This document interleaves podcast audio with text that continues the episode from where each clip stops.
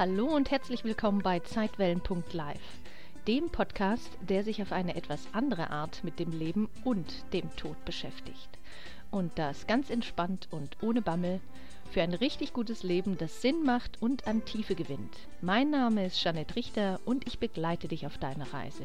Und los geht's.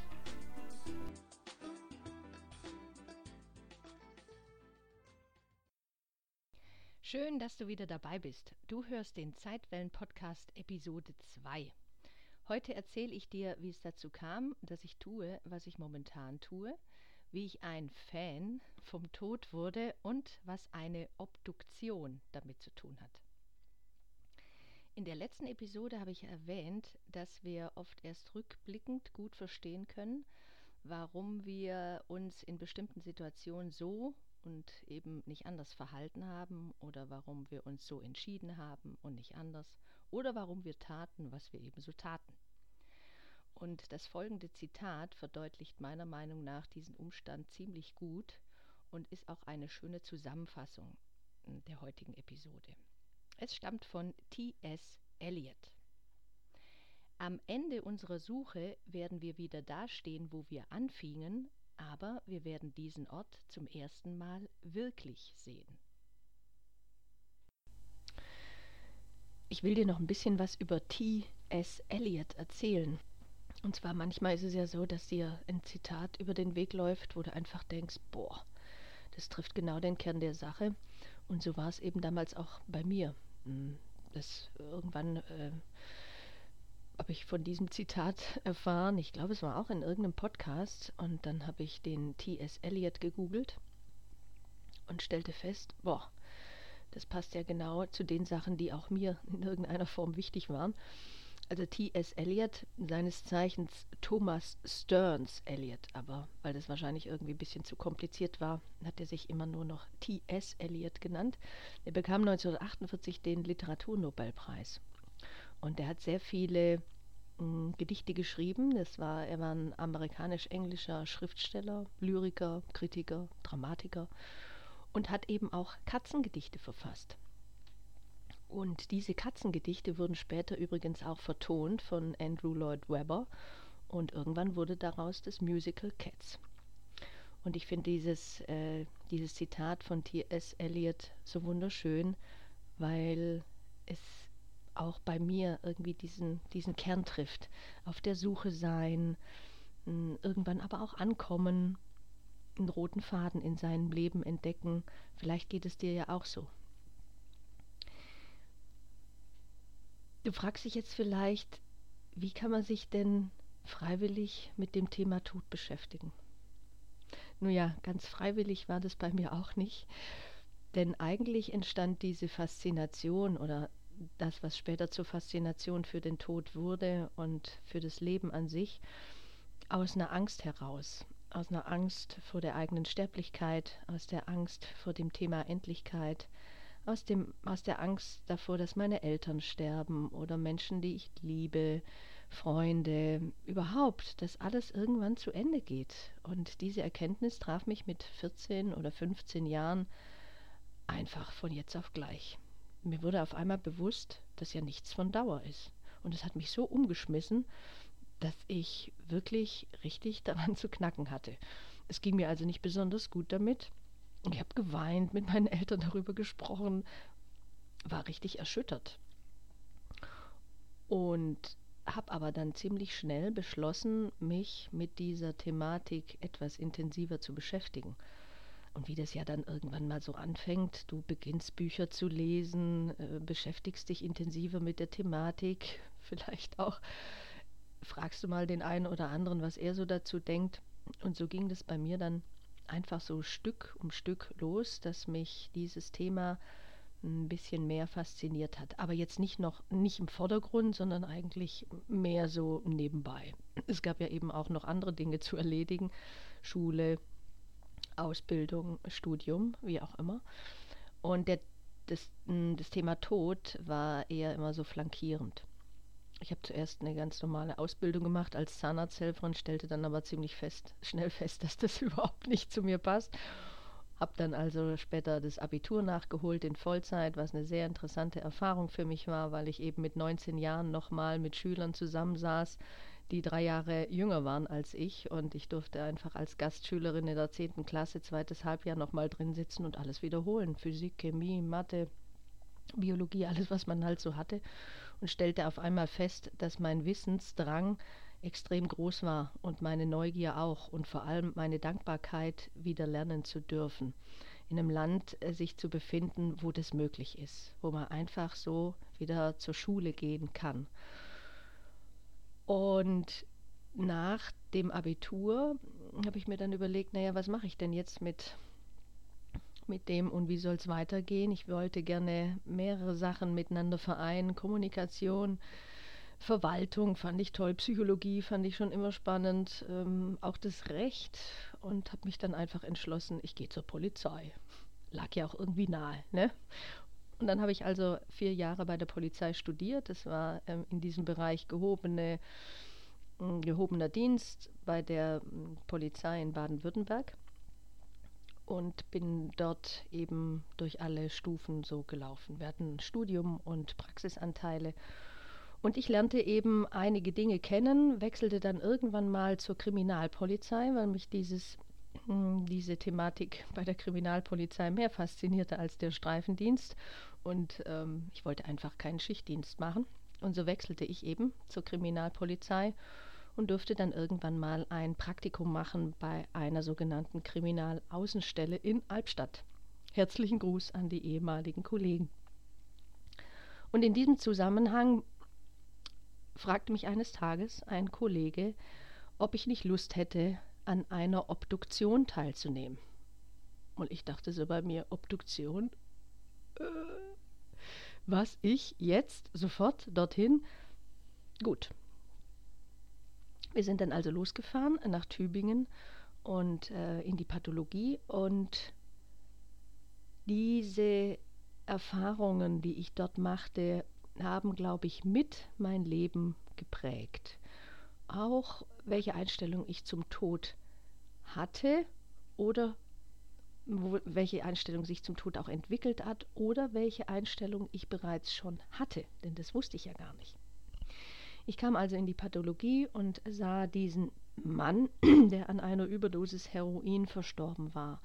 Und als ich die Leiche sah, dachte ich bei mir und sprach auch im Geist zu diesem Menschen in Anführungsstrichen, für dich ist jetzt alles gut.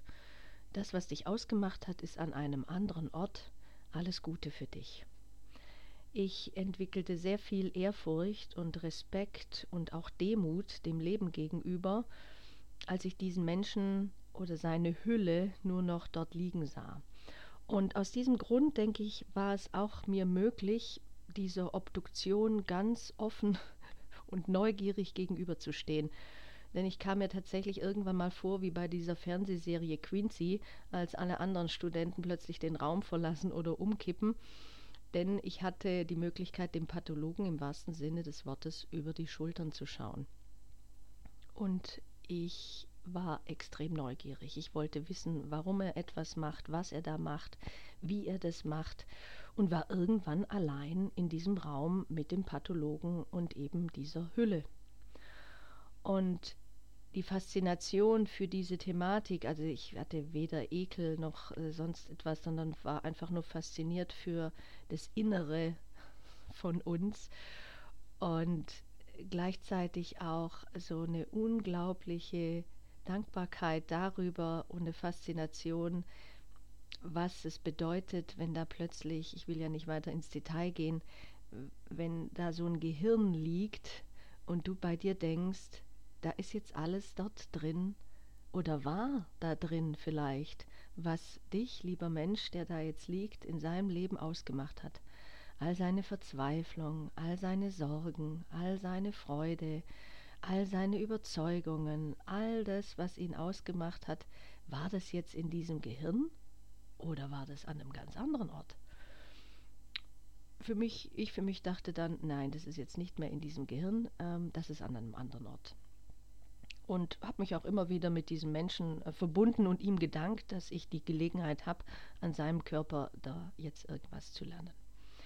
Gut, nach der Zeit ähm, bei der Polizei, denn ich konnte dort nicht weitermachen aus gesundheitlichen Gründen, wechselte ich dann zum Studienfach Sozialpädagogik und habe mich dort spezialisiert auf das Thema Erwachsenenbildung weil ich eben auch in Vernehmungen bei der Polizei immer wieder festgestellt hatte, dass mich doch das Menschsein und der Grund, wie jemand so geworden ist, wie er denn geworden ist, mehr interessierte als jetzt öde Tatbestände. Das führte dann dazu, dass ich in Vernehmen oftmals fragte, hm, wie, bist, äh, wie war denn deine Kindheit so? Welche Beziehung hattest du zu deiner Mutter? Welche Beziehung hattest du zu deinem Vater? Welche Träume und Wünsche hattest du für dein Leben? Und die Kollegen guckten mich immer schon ganz komisch an und auch der, der mir gegenüber saß, der dachte wahrscheinlich, was ist denn hier los? Aber es war einfach äh, Tatsache, dass mich die Biografie eines Menschen und sein so geworden sein mehr interessierte als alles andere. Und so war es wahrscheinlich auch rückblickend betrachtet, und davon bin ich ganz felsenfest überzeugt, ein großer Segen, dass ich nicht bei der Polizei meine Berufung fand, sondern eben später in der Beratung, im Coaching und in der Therapie von Menschen. Denn auch im Gespräch mit anderen Menschen, ich arbeite ja in der Zwischenzeit seit äh, über 15 Jahren als, als Coach und Beraterin, als Heilpraktikerin für Psychotherapie in eigener Praxis in Lingen. Und diese, diese Thematik oder dass Menschen eben mit ihren Problemen, mit ihrer Selbstwertgeschichten, mit ihren Ängsten, mit ihren Verzweiflungen, mit ihren Sorgen, mit ihren Fragen und äh, depressiven Stimmungen, Melancholie, Suchterkrankungen dann eben auch zu mir kommen und ich stellte immer wieder fest, dass der Tod so latent da immer mitschwingt. Nicht offensichtlich, nicht so, dass wir äh, darüber hm, im allerersten Gespräch auch gesprochen wird, sondern eher so by the way, weil als ich die Fragen dann immer stellte, mh, hm, was ist deine größte Angst in deinem Leben? Da kamen natürlich andere Dinge, Angst davor, alleine zu sein, Angst davor, nicht gut genug zu sein, Angst davor, mm, es nicht zu schaffen, Angst davor, andere Menschen zu enttäuschen, Angst, Angst, Angst. Und als ich das dann irgendwann mal zusammenfasste, hatte ich dann den Eindruck, und wir haben dann auch darüber gesprochen, was denn derjenige davon hielt, wenn ich ihn sagte, wie sieht es denn damit aus, ob es sein könnte, dass er auch äh, Angst vor seiner eigenen Sterblichkeit hätte oder was das Thema Angst vor dem Tod mh, hm, für ihn bedeutet. Und schnell war klar, dass dieses Thema Angst vor der Endlichkeit, ähm, Angst vor der eigenen Sterblichkeit, Angst vor Siechtum, Leiden, Krankheit oder das andere Menschen sterben und einen zurücklassen, einen großen Anteil hatte an jeder Form von mm, Problematik oder Herausforderung oder ja die Themen, die mit denen die Menschen zu mir kommen und kamen. Und es war eben sehr spannend, weil ich ja auch dort in diesen Gesprächen eben entdeckte, dass das ja auch was mit mir zu tun hat. Und ich begann eben mich noch intensiver mit dem Thema Tod zu beschäftigen, was dann dazu führte, dass ich sehr viel Bücher las zum Thema Nahtoderfahrungen. Und um dieses Thema Nahtoderfahrung wird es auch noch in der einen oder anderen Episode gehen. Der, dieser Thematik will ich eine ganz eigene Episode oder vielleicht mehrere Episoden auch widmen und eben über diese ganzen Phänomene, über die sonst in unserer Gesellschaft nicht wirklich gesprochen wird. Denn Tatsache ist, dass der Tod immer noch ein Tabu ist. Mm, es ist nicht üblich, dass wir beim Mittagstisch über unsere Vorstellungen vom Tod oder dem danach oder äh, in irgendeiner Form über dieses Tom Thema Endlichkeit sprechen, ganz locker, ganz entspannt, was eben daran liegt, dass wir ja uns mit dem Thema Tod auch immer wieder konfrontiert sehen mit dem Thema Unsicherheit, mit dem Fremden, mit dem wo wir nicht wissen, was dann anschließend kommt. Und dennoch ist dieses Thema für die meisten Menschen unendlich spannend. wir wollen alle gerne mehr wissen. Wir sind ja alle Abenteurer und Sucher. Und dir geht es wahrscheinlich auch so, dass du dir die eine oder andere Frage mal gestellt hast bezüglich, boah, was ist denn dann irgendwann mal danach? Wie wird es denn wohl weitergehen? Was denke ich überhaupt darüber? Aber selten sprechen wir eben mit anderen Menschen darüber. Und so begann ich dann vor circa zwei Jahren, mm, mich intensiver nicht mit dem Thema zu beschäftigen, sondern dieses Thema ganz bewusst zum Inhalt meines Online-Businesses zu machen. Weil auch ich hatte ja diese Problematik, dass ich dachte, naja, wie verpacke ich das jetzt so, dass andere Menschen auch irgendwas davon haben oder wie ermutige ich Menschen, sich mit dieser Thematik auseinanderzusetzen, aber eben mit dem Ziel, die Angst vor der eigenen Sterblichkeit zu verlieren. Es ist ja ein hehres Ziel. Ob das überhaupt jemals möglich ist, weiß ich nicht. Ähm, aber versuchen möchte ich es auf alle Fälle. Und aus diesem Grund und aus dieser Intention ist auch dieser Podcast entstanden, in dem es eben darum gehen soll, das Leben und den Tod auf eine andere Art und Weise zu sehen.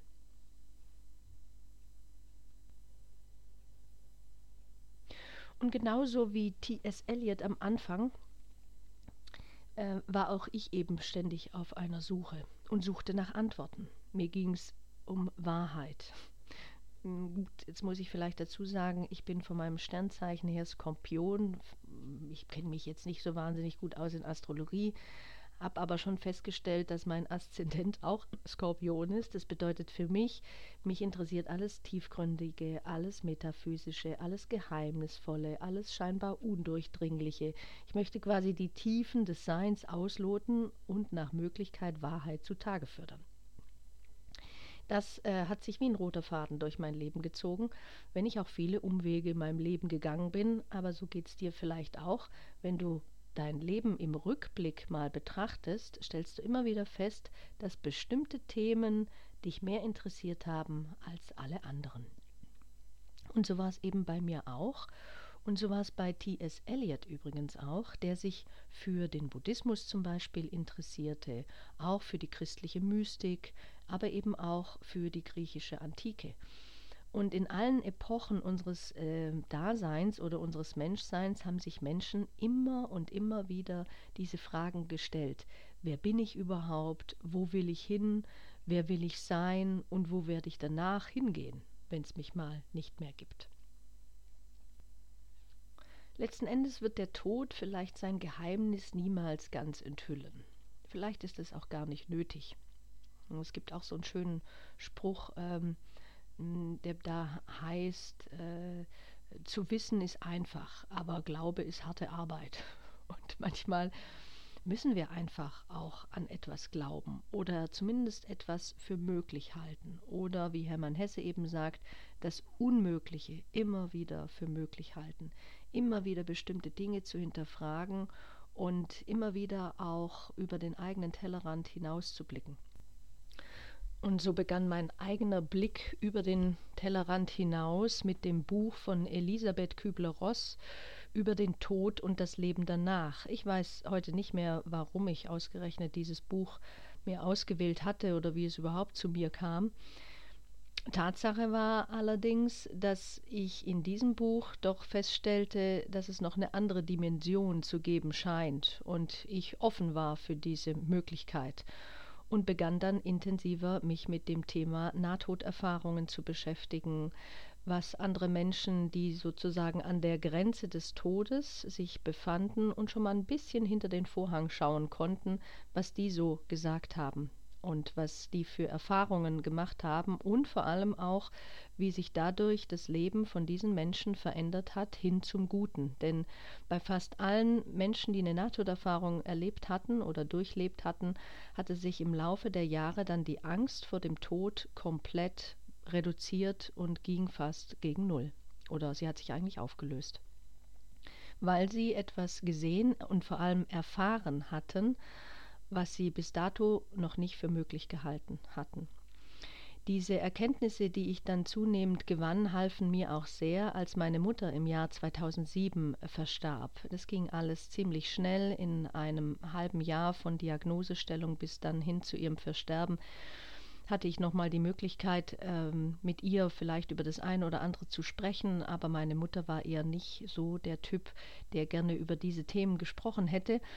Und dennoch war es für mich unglaublich hilfreich, dann am Tag der Beerdigung für sie auf eine andere Art und Weise dienlich zu sein. Denn auch mir war da schon klar und bewusst, dass meine Mutter zwar verstorben war, sie nicht mehr körperlich anwesend war, aber dennoch hatte ich immer wieder das Gefühl, sie ist noch da, sie ist noch anwesend, sie ist auf einer anderen Ebene vielleicht, auch wenn ich das nicht in Worte fassen konnte und auch nicht felsenfest davon überzeugt war, dass es genau so ist, wie ich das jetzt denke. Aber ich spürte doch, da ist etwas, was ich so nicht erklären kann. Und als ich auf der Beerdigung für meine Mutter ein Liedchen ähm, sang und mit der Gitarre dazu spielte, dient es in erster Linie dazu, meinem Vater auch in seiner Trauer zu unterstützen und ihm vielleicht eine andere Sicht auf die Dinge zu ermöglichen.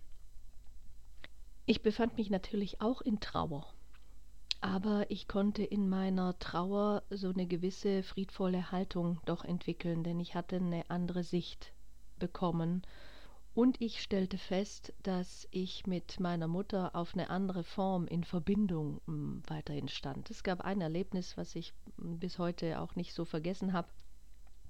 Das war die Tatsache, dass meine Mutter irgendwann, ich äh, nenne es mir im Traum erschien, man könnte auch sagen, ich habe einfach von meiner Mutter geträumt.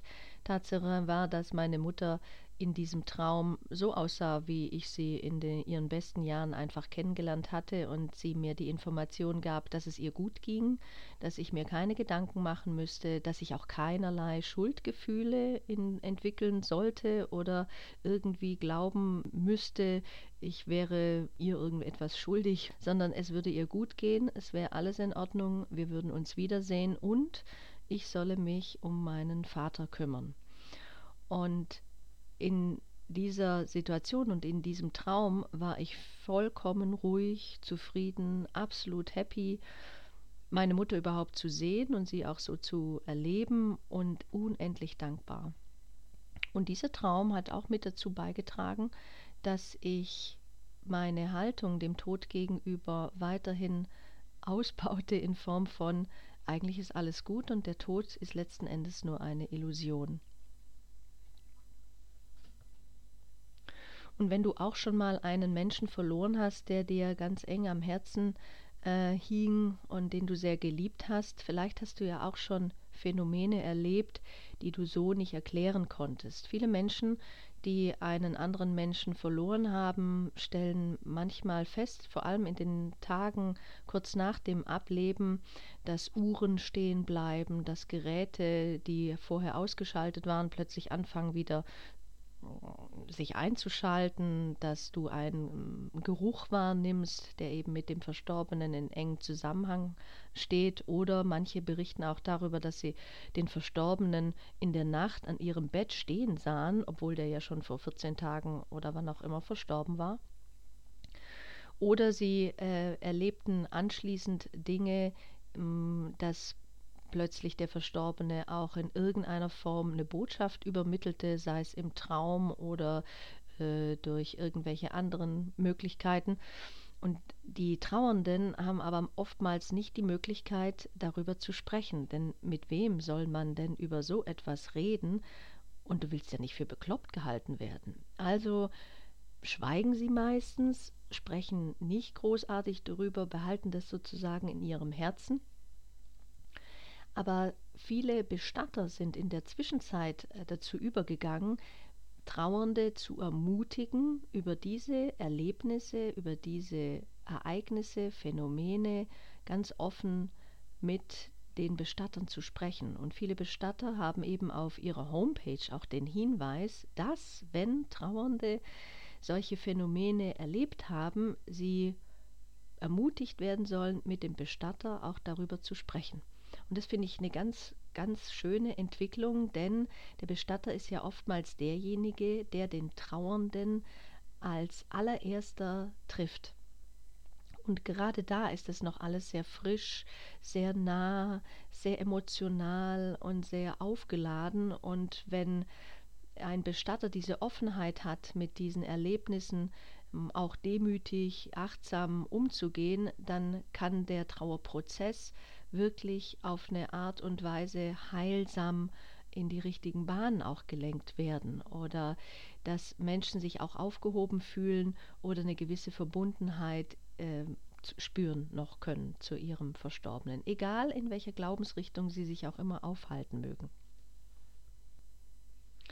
Deshalb lade ich dich ein, wenn du jemanden kennst, der einen Trauerfall zu beklagen hat oder wo du weißt, dass jemand in seinem näheren Bekanntenkreis oder auch Verwandtenkreis vor kurzem verstorben ist, frag ihn doch einfach mal, ob er in den letzten Tagen irgendwelche Erlebnisse hatte, die er sich so nicht erklären kann. Sei da aber ganz offen. Ähm, äh, sag nicht so, dass es so sein muss, sondern frag ihn einfach, ob er diese Erlebnisse gegebenenfalls hatte. Du hättest es schon mal gehört oder es könnte ja sein, dass. So gibst du demjenigen die Möglichkeit, darüber zu sprechen, wenn das der Fall gewesen sein sollte. Und es erleichtert oftmals den Trauerprozess äh, ungemein. Ah, jetzt habe ich ja viel über mich auch erzählt und über die Art und Weise, wie ich zu diesem Thema auch gekommen bin. Und mich würde natürlich auch interessieren, welche Einstellungen hast du denn bezüglich dem Tod, dem Leben, dem Sterben und vielleicht auch dem danach? Welche Vorstellungen hast du denn darüber? Und wenn du magst, äh, kannst du dich ein bisschen intensiver mit dieser Thematik beschäftigen, auf eine Art und Weise, die äh, vielleicht einen Zugang ermöglicht. Ich habe einen Fragenbogen entwickelt mit über 30 Fragen, es sind glaube ich so 36 Fragen zu all diesen Themen und äh, du kannst dir diesen Fragebogen gerne herunterladen unter www.zeitwellen.live mit F slash Fragebogen minus herunterladen. Dort kannst du dich dann in meiner E-Mail-Liste eintragen und kannst dir den Fragebogen dann anschließend herunterladen. Wenn du magst, freue ich mich auch sehr, wenn du diesen Fragebogen ausfüllst und an mich schickst. Und zwar unter kontakt at zeitwellen.live. Live, wie gesagt, mit F.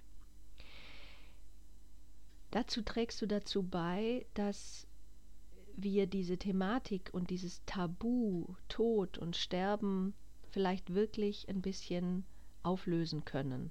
Dass es wirklich möglich sein könnte, vielleicht auch zu einer Mission Possible wird, dass der Tod auf eine andere Art und Weise betrachtet werden könnte. Wenn du mir diesen Fragebogen schickst, behandle ich den natürlich anonym, werde dann deine äh, Antworten, die du dort auch gibst. Manchmal habe ich nämlich Freitext, manchmal kann man ankreuzen, ähm, kann die dann in die ein oder andere äh, Podcast-Episode auch mal einbauen.